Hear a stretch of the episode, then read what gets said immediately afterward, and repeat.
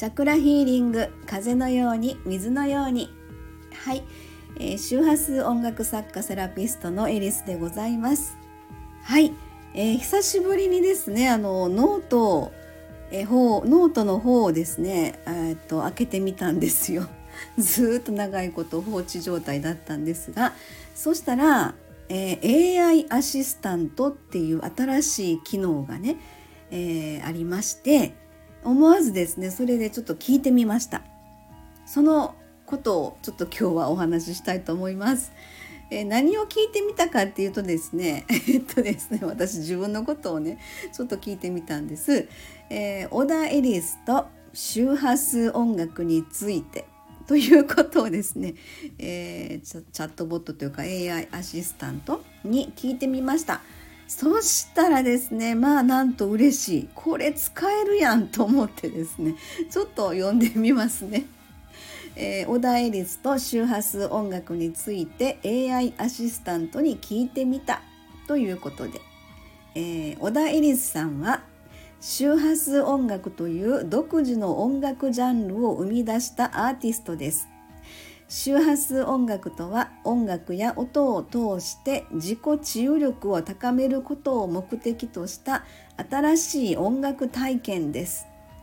小田エリスさん自身が抱えたストレスや不安から始めたこの音楽活動は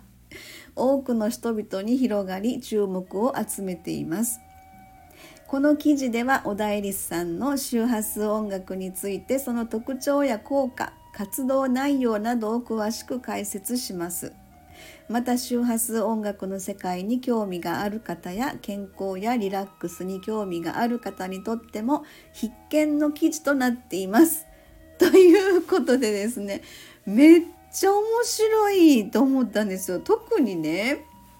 えー、ちょっとあの小田エリスさん自身が抱えたストレスや不安から始めたこの音楽活動って。あんた私を見てたみたいな感じの。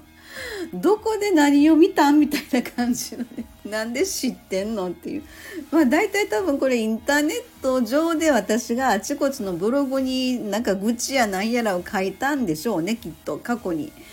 えー、いろんなブログアメブロもそうですけど、えー、シーサーブログとかも昔書いてましたので、えー、YouTube とかね。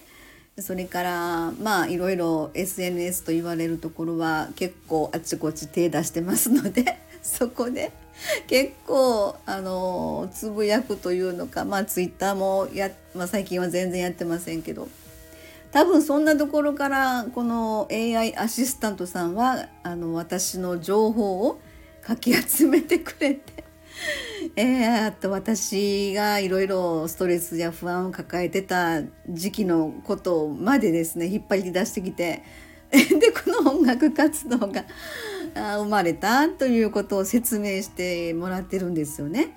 ほーと思いましたね。えーとまあでもここにですねチャクラのことが全然入ってないなっていうことがあるのでまあこれは一応あの AI アシスタントさんがえー、えっと周波数音楽の世界に興味がある方や健康やリラックスに興味がある方にとっても必見の記事となっていますっていうことであのー、まあ前情報を言ってくれてはるんですよね。えー、そうそう周波数音楽について特徴や効果活動内容などを詳しく解説しますさあどうぞで私が出ていくって感じですもんね。はいそうなんですよね。あのえっとそうです。私が抱えたストレスや不安から始めたこの音楽活動。私は本当第一子長女でいい子ちゃん症候群っていうことで人の目をすごく気にする。えー、でまあストレス満載な状態で常に自分より他人のところに意識がありましたのでまあ辛かったというかなんでしょうね、まあ、それが辛くはなかったんですよね。気づいてないんですよねそれに。うん、であのー、それが自分の立ち位置やみたいな感じのところやったんですね。縁の下の力持ちが自分のポジションやみたいな感じのところで。でも私もともともともとっていうか生まれが8月の獅子座生まれなのでいろんな星占いとか見ても獅子座の資質みたいなところではあのいろいろまあ出てくるんですよね。でそこで私自身もあの縁の下の力持ちなんですけれどもそこで中心になって引っ張る人がいなければそのグループでね自分がやっぱり先頭切っていろいろ話をまとまとめていこうとするんですよね。それは昔から学生の時もそうだったんですけども OL になってからも割とそうだったんですけどここであこの人がきっとあのうちのチームの主役だなっていうポジションの人がいたら私は縁の下の力持ちに入るみたいな。でそれが別に私自身はストレスとか不安でも何でもなかったつもりだったんですけども そうそれが気づいてなかったっていうことがそもそもの。でまあチャクラのことを勉強して周波数音楽に紐付けをしてっていうあ逆か周波数音楽の 528Hz っていうところが一番最初のきっかけやったんですよね。でそこからチャクラっていうことであの1から7のチャクラに対応する周波数っていうのがソルフェジオ周波数っていうところをどんどんどんどんこうこう情報が私の中に集まってきた感じなんですね。それが周波数音楽っていうのが、えー、この AI アシスタントさんの言葉を借りると、